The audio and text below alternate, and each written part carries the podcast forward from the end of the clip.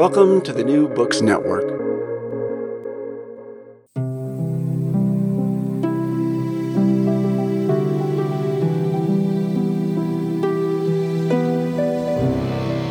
For generations, Americans thought of the world as that of the civilized and the heathen. This history and how it relates to race and American exceptionalism is documented in the book Heathen Religion and Race in American History by Dr. Kathryn Gin Lum.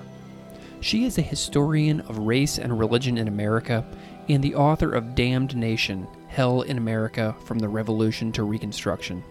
Her writing has appeared in the Washington Post, Wall Street Journal, and much more. She is Associate Professor of Religious Studies in collaboration with the Center for Comparative Studies in Race and Ethnicity at Stanford University. In this episode, we discuss both of her books, but focus more on the brand new book, Heathen, out now from Harvard University Press. You can follow Dr. Gin Lum on Twitter at kginlum, and you can follow me on Twitter at classical underscore ideas. Thank you so much for listening. Dr. Kathryn Gin Lum, welcome to the show. Thank you so much for joining me today. Thank you so much for having me. I'm delighted that you're here. And I'm wondering if you can just spend a moment and introduce yourself to the audience a little bit, however you see fit, so they know a little bit about who you are and what you do. Sure, yeah. So um, I am talking to you from the Silicon Valley, where I've been for the last 10 years. Wonderful. Um, I teach here in the Religious Studies Department at Stanford um, where I also have affiliations with the Center for Comparative Studies in Race and Ethnicity um, and the History Department. Wonderful. So I am a teacher as well and i love talking to scholars about um, you know how they see religion in the us because this is mm-hmm. the the stuff that my students mostly want to know about they want to know about the history right. of religion in their country so this mm-hmm. is going to be something that i'm just delighted to hear about so you're a historian of religion and race in America. And I'd love to know a little bit about this journey to this career and specialty. Can you tell me a little bit about some of the major turning points that you've experienced along your professional and academic path? Yeah, you know, I love hearing scholars talk about their professional journeys. So Me too. I love it. It's my, one of my favorite questions. I ask it to everybody. Okay.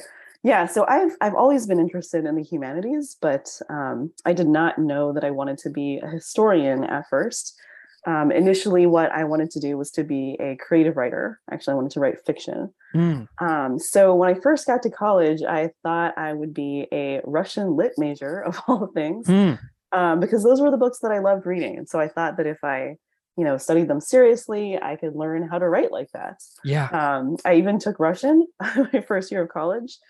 Uh, but I, I soon realized that for me, and this is not for everyone, but for me, studying the literature um, academically, honestly, kind of hampered my ability to enjoy it. Hmm. When everything had to be analyzed, I think I, I, kind of lost the ability to just read. So I, I pivoted from Russian lit to history and East Asian studies. Um, and I thought, okay, I'm going to study something that will help me understand myself, um, help me understand the history of my people. I'm Chinese American. Um, and I figured that I would study the history of Chinese immigration to the US so I started to take Mandarin, um, started to take courses in Chinese history and Asian American history. Um, but then I had I had a family crisis. Uh, my second year of of college, my father got very sick uh, and was given six weeks to live. Um, so for me, you know, experiencing his illness um, and his passing during college was really a major turning point mm. um, not only in my professional journey or not only my personal journey but also in my professional journey. Um, so i became i became very interested in the history of attitudes towards death. Um, i was curious about you know the ways that i was responding to it and other people around me were responding to it and where those attitudes had come from. Um, and i was interested in you know people's beliefs or ideas about what if anything came after death and mm. so that's that's really what led me to study religious history I love it. Well, speaking of your interest in Russian literature, my favorite novel of all time, who I'll talk anybody's ear off uh, if they're ever interested, is The Master and Margarita uh, yeah. by Mikhail Bulgakov. I love that book so much. So I'm just like nerding out real quick about the fact that you like love Russian literature as well. So wonderful. Well, we're going to chat about your newest book, Heathen Religion and Race in American History from Harvard University Press. And before we do that, though, uh, I'm new to your work. So I went back and I dug into a little bit of your previous stuff as well. Yeah. And you have a 2014 book, Damned Nation, which looks wonderful. So I was kind of poking through the introduction of that too. And I'm curious about, you know, the lead up to mm-hmm. Heathen and these like the interim years between 2014 and 2022 after Damned Nation and pre Heathen uh, that kind of like moved you from one book to the other. Tell me a little bit about that space between. Yeah, yeah. So with with Damned Nation, I mean that book really grew out of, you know, I was talking about my interest in death and the afterlife. Um, so for that book, I wanted to know how or whether people's beliefs about the afterlife affected their behavior in this life. So mm-hmm. I wanted to know, you know, what does it what does it mean to worry that you yourself might be going to hell, uh, and then to think that other people might be going there.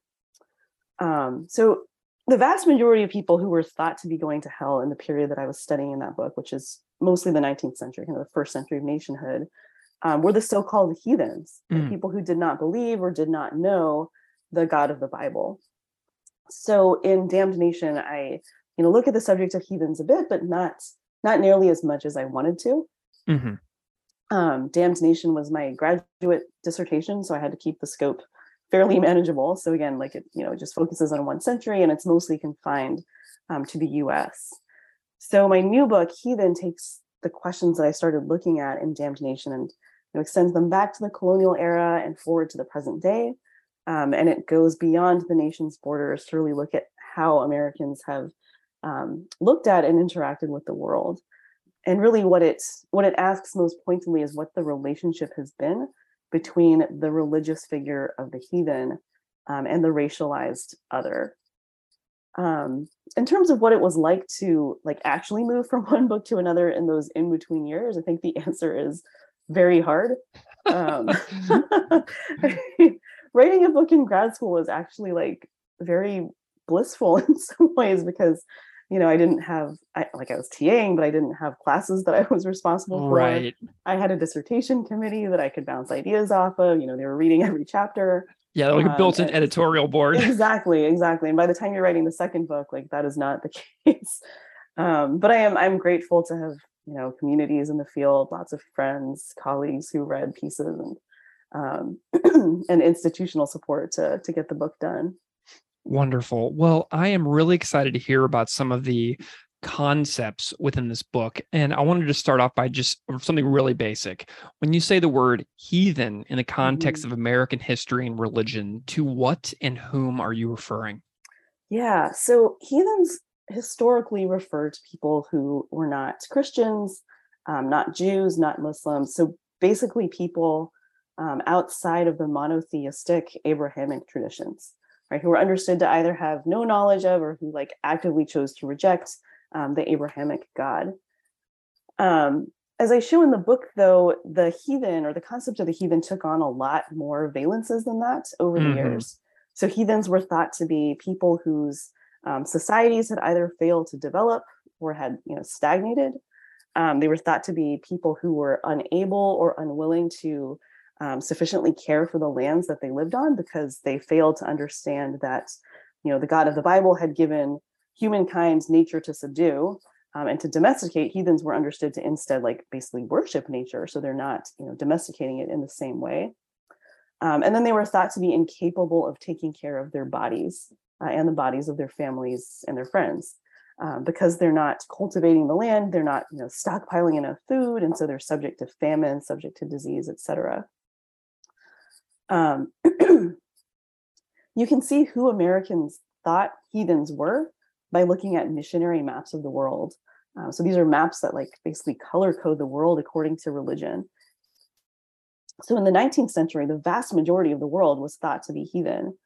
Um, and by the 20th century, and even to the present day, um, missionary organizations are no longer using the terminology of heathenness, but they're still color coding the world by religion. So now they're using different terms like um, unreached people or frontier people mm. uh, who live in the 1040 window, which is the area between 10 and 40 degrees north latitude, and that includes um, North Africa, the Middle East, and Asia. And this is an area thought to house basically the most Muslims, Hindus, and Buddhists in the world um, who mm. are supposed to need um, conversion.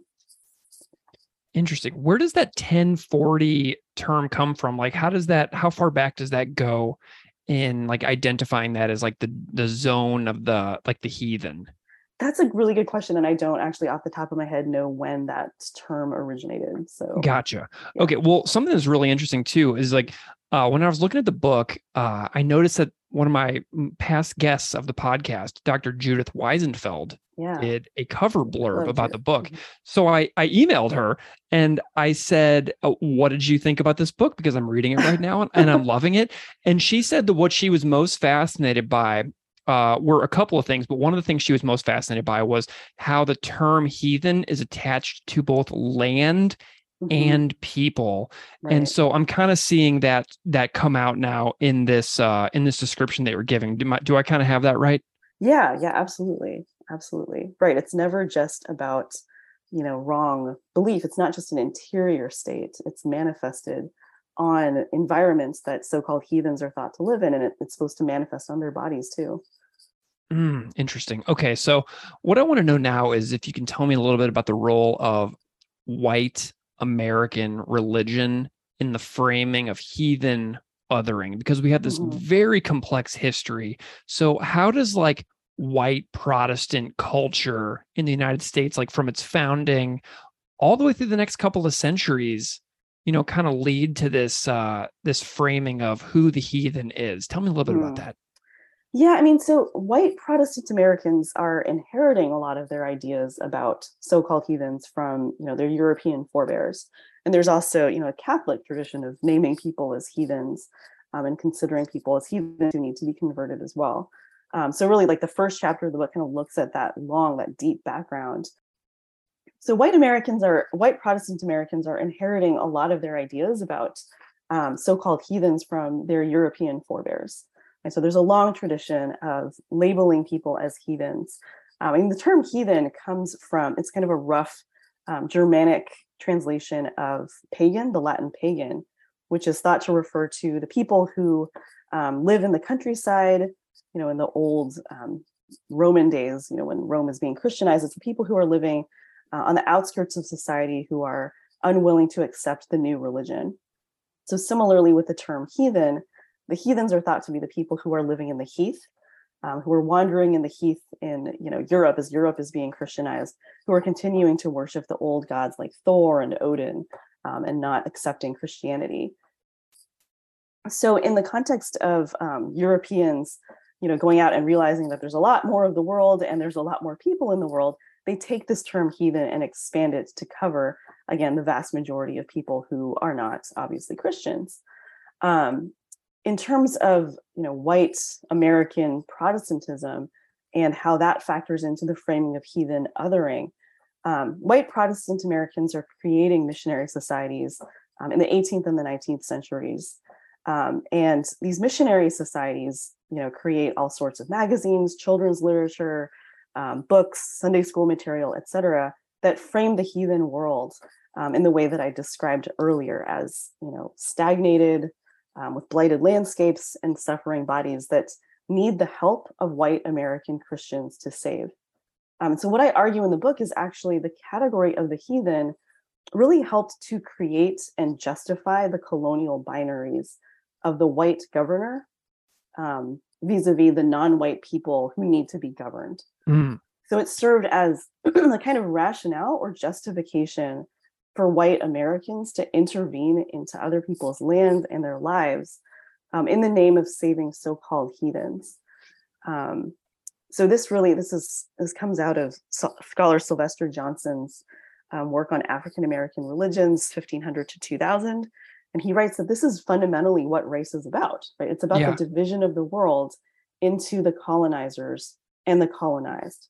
So the figure of the heathen is really creating the figure of the white American savior um, as a contrast to you know the suffering heathen world out there. Yeah. Well, you know, and I'm curious as well um, if you have any thoughts. On, I'm sure you do have plenty of thoughts on this, but like the indigenous First Nations populations mm-hmm. that were, you know, surrounding uh, across the entire continent, you know, before the arrival of white people to the continent and how does that fit in like with this uh yeah. this heathen like uh divide between these two groups yeah so again like the you know the um, concept of the heathen and ideas that built up around it were not just protestant they're catholic as well.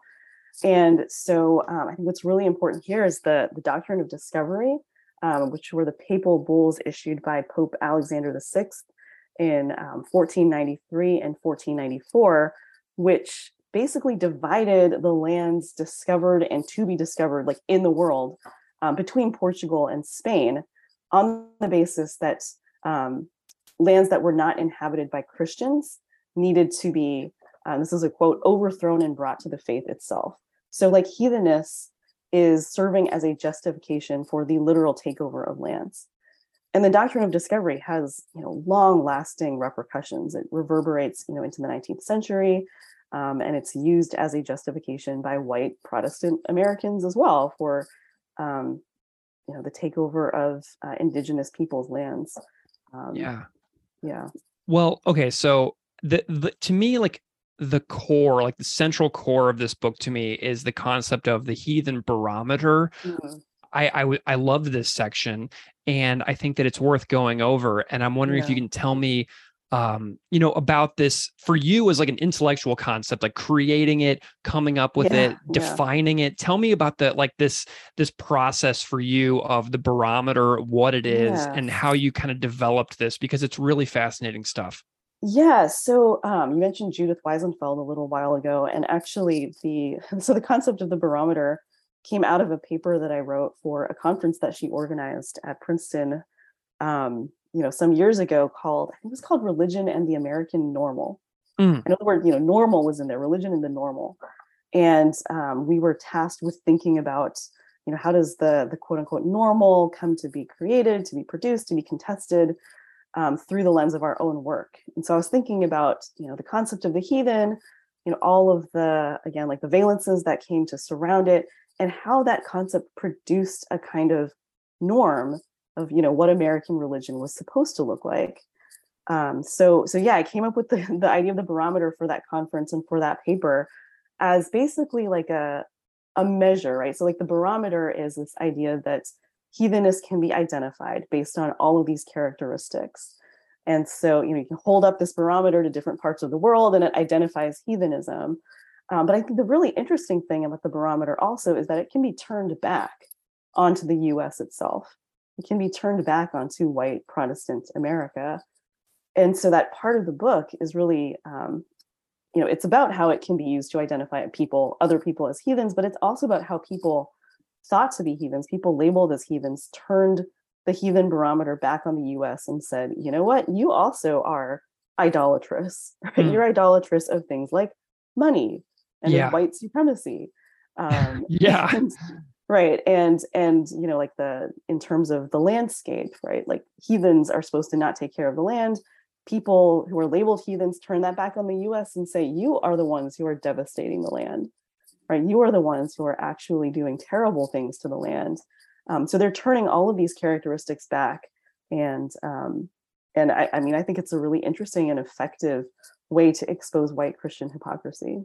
It's it's uh to me as someone who is interested in examining white christian hypocrisy it's mm-hmm. extremely mm-hmm. amusing but also very important because yeah. i can you know think more deeply about that concept in uh, mm-hmm. uh in this day and age because to me it's relevant to today as well oh, you know yeah, don't you don't sure. you find that to still be relevant in the here absolutely. and now Absolutely. absolutely yeah i mean i think there's so many resonances in the here and now and I mean, the book, like I said, it goes to the present day, and I, I end it with a with a like postscript on yep. um, COVID, on the pandemic, because as I was finishing the book, it was actually like right as the pandemic was beginning. Yeah, and um, and I just saw so many resonances, like so many similarities to what I'd seen before. You know, in terms of both like using the barometer to call people heathens, but then also flipping it back on the U.S. itself. So, like with anti-Asian hate, um, in the you know as the pandemic was beginning and you know it's obviously continuing today as well um, you know depicting chinese people as weird and backwards because of their eating habits.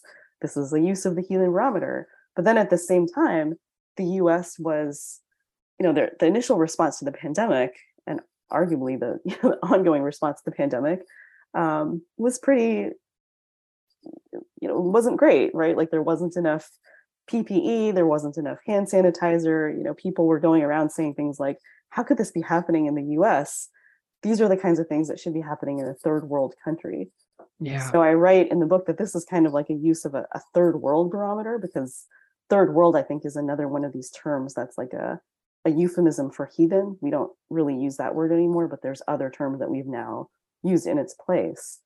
Um, and yeah, so people are turning kind of a third world barometer on the U.S., saying, you know, how could you, how could this be happening here, right? Yeah, the the scope of this book, I mean, I'm really just kind of grasping it now. The fact that it ends with today, but it goes back centuries into the history of the country. I mean, this is a big scope of the project here. You've really kind of distilled down a massive uh, multi-centuries issue into a I single tried. book. Yeah, I I mean it's really cool. Um, okay, so you know, I'm curious about some some other stuff too. You know, when we think of like American society's interest in unsaved heathens out there, I love the how you said that in the book. They're like out there elsewhere. You know what I mean? It's Right. often like this like very savior oriented view, which you kind of touched on. And like we will go there and we will fix this and we will save Mhm. them. You know, Right. um, what are some but the thing that was interesting to me about this section of the book is how you complicate that and you acknowledge that some good things can occur um, through these kinds of works.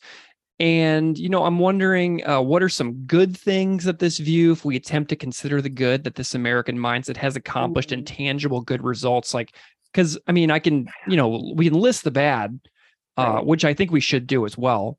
But what are some good things? Because that was an interesting little complication part in the book. yeah i mean it's it's really complicated right i mean there's there's certainly been a lot of americans who have been motivated by a genuine desire to do good in the world and i, I write in the book that you know i'm not i'm not morally superior to the people i write about Right. by any means like just by virtue of being an academic i think at one point i say like like i'm, I'm sitting here in a comfortable office chair writing about this like Right. i'm not i am not morally superior and who am i to say that you know literary literacy campaigns and clean water initiatives and vaccine drives and and other similar efforts are just bad right? I think that's just a really kind of unnuanced way of looking at the world um, that doesn't do service to either the people who are involved in those efforts or really to the people on the receiving end who have had the agency um, despite power imbalances to adapt and to transform these efforts to their own ends right? And you can you can say that as well of people who have historically been labeled as heathens who have adopted christianity and you know made it their own right? Like i'm not um again like i'm as an academic it's not as a historian it's not my role to say like oh these are people who are duped or whatever right? No these are people who with very clear eyes have made christianity their own um, so yeah i mean in the book I, I try to take a nuanced approach that that really recognizes these complexities and i i want to just you know i want i want to mention a couple other scholars whose work Sure. i think gets at these nuances really well um, so david chang's the world and all the things upon it um, has quickly become one of my favorite books of the last decade and it's about native hawaiian views of the world and it, it centers native hawaiian views of the world and it looks at how missionaries came to hawaii um, but really it focuses on how native hawaiians used literacy to kind of reinterpret the geographical orientation that um, missionaries tried to impose on them. So like in the ways that they're translating textbooks they are recentering these geographies on native hawaiian epistemologies. Um, and then it looks at how native hawaiians actively explore the world from a firm conviction that hawaii is at the center of it you know rather than on the periphery. Amazing. um, yeah it's it's an incredible book Yeah, well, and I, Um, I spent about a year of my life in total in Hawaii, so I am Oh, getting a yeah. nice little recommendation here as well. it's so good yeah and then i just i want to mention a forthcoming book from uh, melissa borja on hmong refugees and religious change um, it's called follow the new way and it's going to be out next year i think in like february or something like that Nice. um, yeah sorry go ahead yeah, and um, you know, there's a book that's out recently too, uh, by Charlie McCrary at University of Chicago yeah. Press called "Sincerely Held," Mhm. and it's about how do we like measure the convictions of someone's Yeah. like views and their and like how they see the world you know if somebody is a very sincerely believing person that what they are doing is making the world a better place. Right. How do you quantify that? Right. You know, Right. and it's like that that's what's that's what's so complex about what you're talking about in this book is like when people go places Yeah. and do things out of a sincerely held view that they're going to make the world a better place. It's like really complicated. So I so love complicated. I yeah. love that your book does that. I absolutely love it. Um, but let's examine, you know, maybe a little bit the root of the mindset though of that the savior orientation. Like dig into that a Mhm. little bit for me because we have, you know, there there is some some judgmentalness that drives a lot of these things in a lot of history, Right. and I'm wondering if you can dig into that a little for me. Yeah, I mean, so so one of the points that I try to make in the book is that motivations, right, sincerely held beliefs are not the same as the systems and the structures that they create.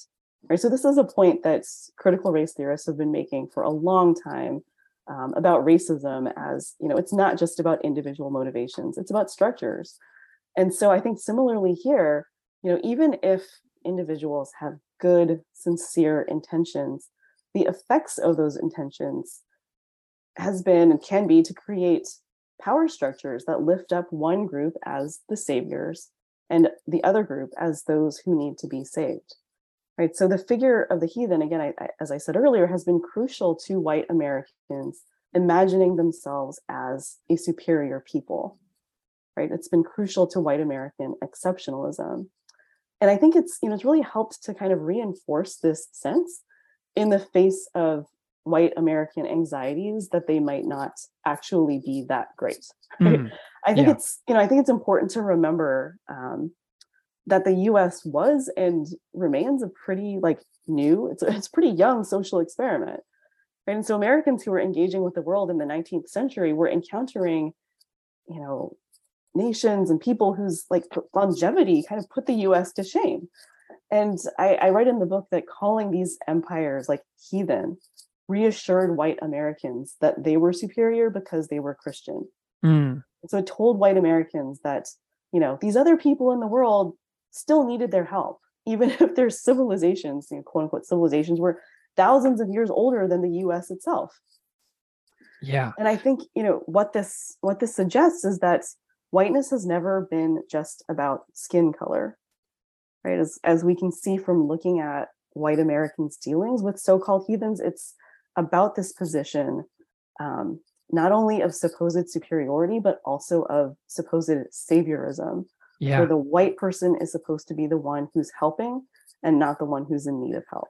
You know what's interesting to me about that is, uh, as a lapsed Catholic myself, um, I, I started to kind of pick up on these things as uh, an annoying teenager, essentially, Mhm. and it drove me away from Mm. the church and religion of my youth. And I can't help but wonder how many people like me have left religion or their, you know, their their uh, their sect of Christianity for the exact same reason, and how this is actually super harmful to the long term health of the religion itself. It's Mm, like um you know it, these kinds of things that turn people off like me it it removes butts and seats in churches. Mm, you know what i mm, mean? So mm. somebody like me who is against those things i stopped putting my butt in the seat. And how harmful that is to the long-term survival of certain religious congregations you know? Does that make really, sense? That's a, yeah, that's a really interesting point. Yeah, yeah, absolutely makes sense. Well, so now I want to dig into you talked about the US being like this uh young power, but it's also, you know, powerful and um it has been pretty powerful on the world stage now for quite some time within our lifetimes. And around this is the the the discussion of aid, humanitarian aid, because with a country with tremendous resources and and wealth, um, m- much of which is like used in um you know questionable ways uh, as far as like you know the military budgets and things like that. Um i'm wondering about the ethics of aid to a person Yeah. like you who studies um you know this this trend of heathenism and going other places to fix other Yeah. cultures who aren't a certain way. Tell me a little bit about aid and how you see this humanitarian aid Yeah, that is such a hard question. And I, I get asked a version of it a lot Mm, um, when I give talks about the book, right? And it's often it's often students who ask me. They yeah. ask me, you know, what what should we do with this history? And I've had students come to me saying, like, you know, I'm planning to volunteer for the Peace Corps or the Red Cross or something like that after I graduate. And they wonder if they shouldn't be doing that because of this history. And I, you know, I have to admit that my answer has been um, something of an evasion. Like I, you know, I basically say, I'm a historian, I'm not an ethicist, and I Right. I can't say what people should or shouldn't do with the history that I've written. Um, and you know, I think it's also important to to note that there are different kinds of humanitarian aid, um, as other scholars have pointed out. Right there's there's emergency aid that could be like sending food and medical equipment um, after like a major natural disaster. And I mean, from my perspective, I think like that kind of immediate relief seems less um, I don't know, problematic, I guess, than the long-term kinds of intervention and aid projects that have the effect of trying to make other people's cultures and desires look more like the West. yeah. Right. There's like so an, an aid yeah. barometer. there's yeah, yeah, there's right.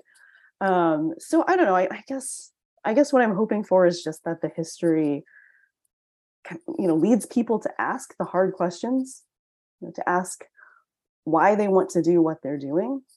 Um, whether it's to help themselves feel like helpers, which I think kind of reinforces a savior oriented view, Yeah. um, or to try to to meaningfully change a world order that's you know privileges the white as savior position, right?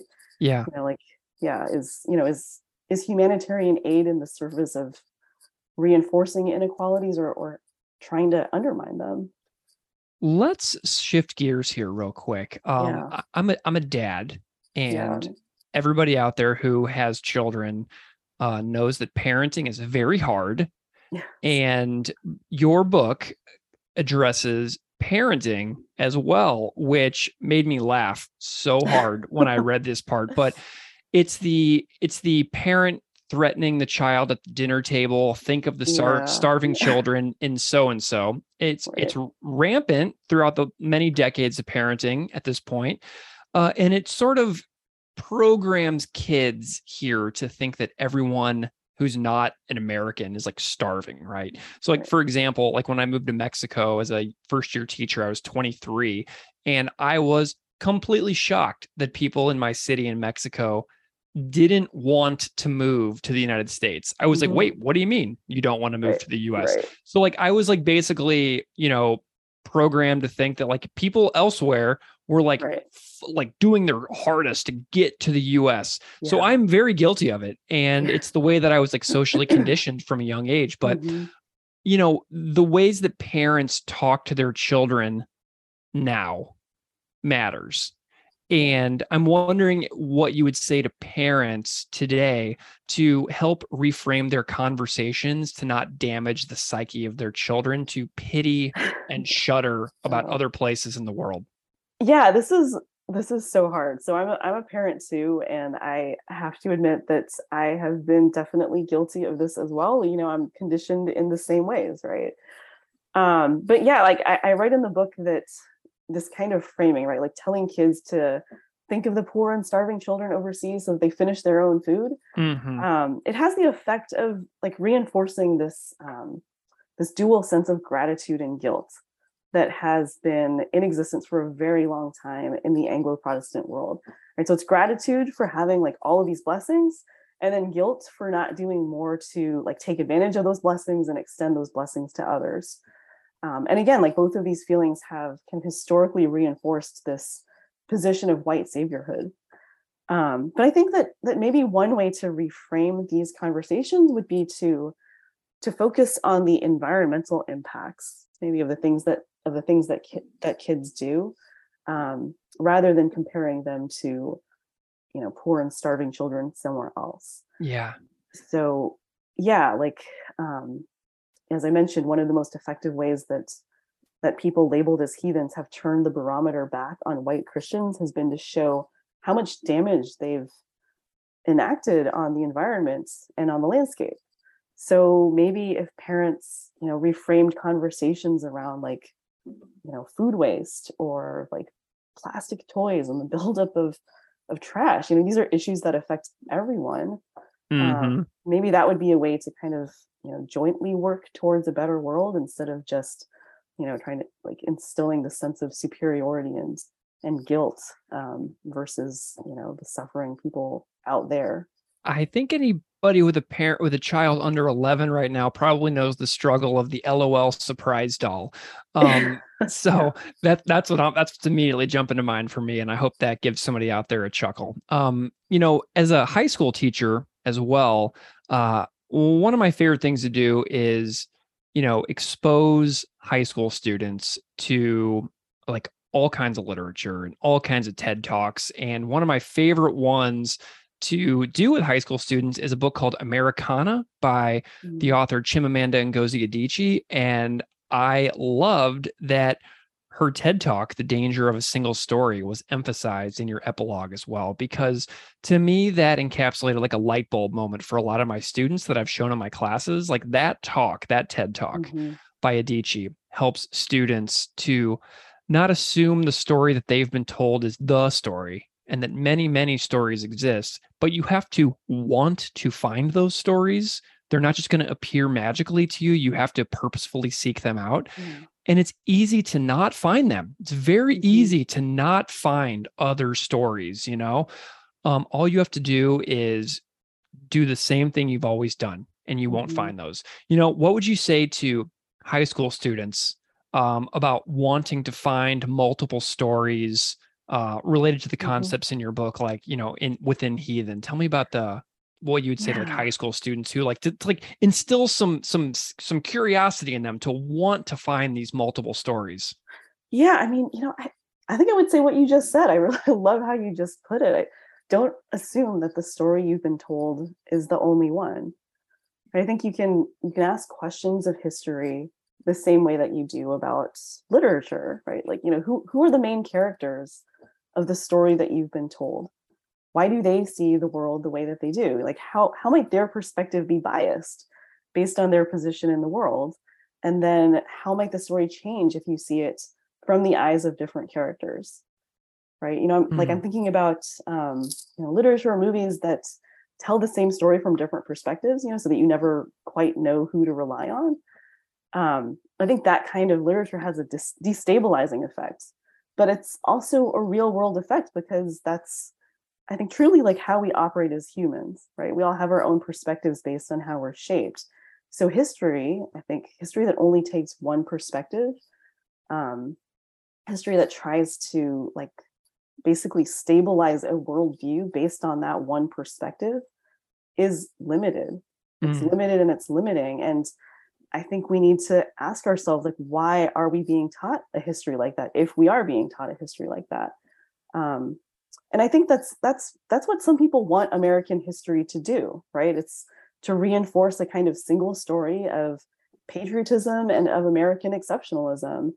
Um, but I think we have to destabilize that by considering, you know, who's been left out of the story, who's been turned into kind of minor players, and who's been turned into the antagonists, and what happens if you look at that story from these other perspectives.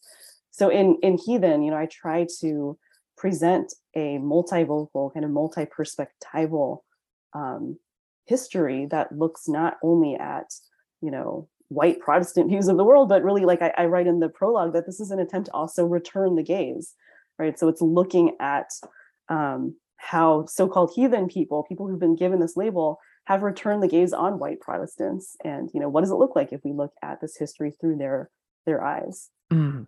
You know, and I've noticed that you do have a pretty wide history of writing for popular outlets like the Washington Post and Wall Street Journal that are like aimed at mass audiences. And you know, as someone who, you know, you're you're a part of the tenure track grind system in higher education, which I'm sure you have plenty of thoughts about. And as a professor living through this particular time and place, you know, I'm wondering about how you see your role in public facing work as well, and how contributing to mass public discourse and outlets like the Washington Post or the Wall Street Journal are important to you. Why do you spend your time uh, putting work in those kinds of outlets? Yeah, I mean, I, I- do see it as important because I, I I want these ideas, right? I want these his, this history to be out there um, and to hopefully like i said earlier like make people ask questions about what they're doing ask questions about why they might think about things in the way that they do. Um, and so i try to write in a way that's not very jargony or um, you know like i think academic writing can sometimes have a, a bad reputation and um, i don't know if that's always deserved but I, I, try to write in a way that that public audiences can uh, find accessible. Um, i'm like by no means as good as other scholars um, whose work i really admire are at reaching large publics. You know, scholars like Anthea Butler, um, for instance. I I don't have that ability to reach large publics, but I do, and I I can try to write some of the ideas in my book as short, readable op-eds, and um, and to talk about them on podcasts like this one. And I, awesome. I hope in that way to get the ideas out there and to to try to contribute some historical depth um, to public discourse. So, I love it. Yeah, I mean, you know, thank you. Like, thanks for the opportunity absolutely to talk with you about this. Yeah. What's uh what's next for you? What are what are you working on in the future? Ooh, what's next? Um trying to get some sleep. Yeah. um yeah, I I I'm hoping to to write my next book on um actually a couple of figures that I write about briefly in this one. Um Wong Chin Foo and um Yan Phou Lee, who were two Chinese immigrants in the late 19th century, who wrote pieces um, kind of against each other in the North American Review. One of them was called "Why Am I a Heathen," mm. and then one of them was called "Why I Am Not a Heathen." Um, and I want to write kind of about the you know, religious choices and decisions of Chinese immigrants in the late 19th century. Fantastic. Um, where uh, where would you suggest people, you know, look next if they want to follow along with what you do? Um, yeah, that's I guess I'm not huge on social media, but you, you can find me on Twitter. I'm um, at Love, and um, hopefully I'll you know keep keep writing little pieces here and there uh, related to that work. Um, and yeah, you know you can find my current books hopefully at your local booksellers, and if not, um, I'd love if you could ask for them to to to order them there. Love it. Well, Dr. Kathryn Gin Lum, this has been a wonderful conversation. I have loved chatting about your book, uh, Heathen, out now from Harvard University Press. Uh, subtitle is Religion and Race in American History. Thank you so much for joining me today. Thank you again so much. Really appreciate it.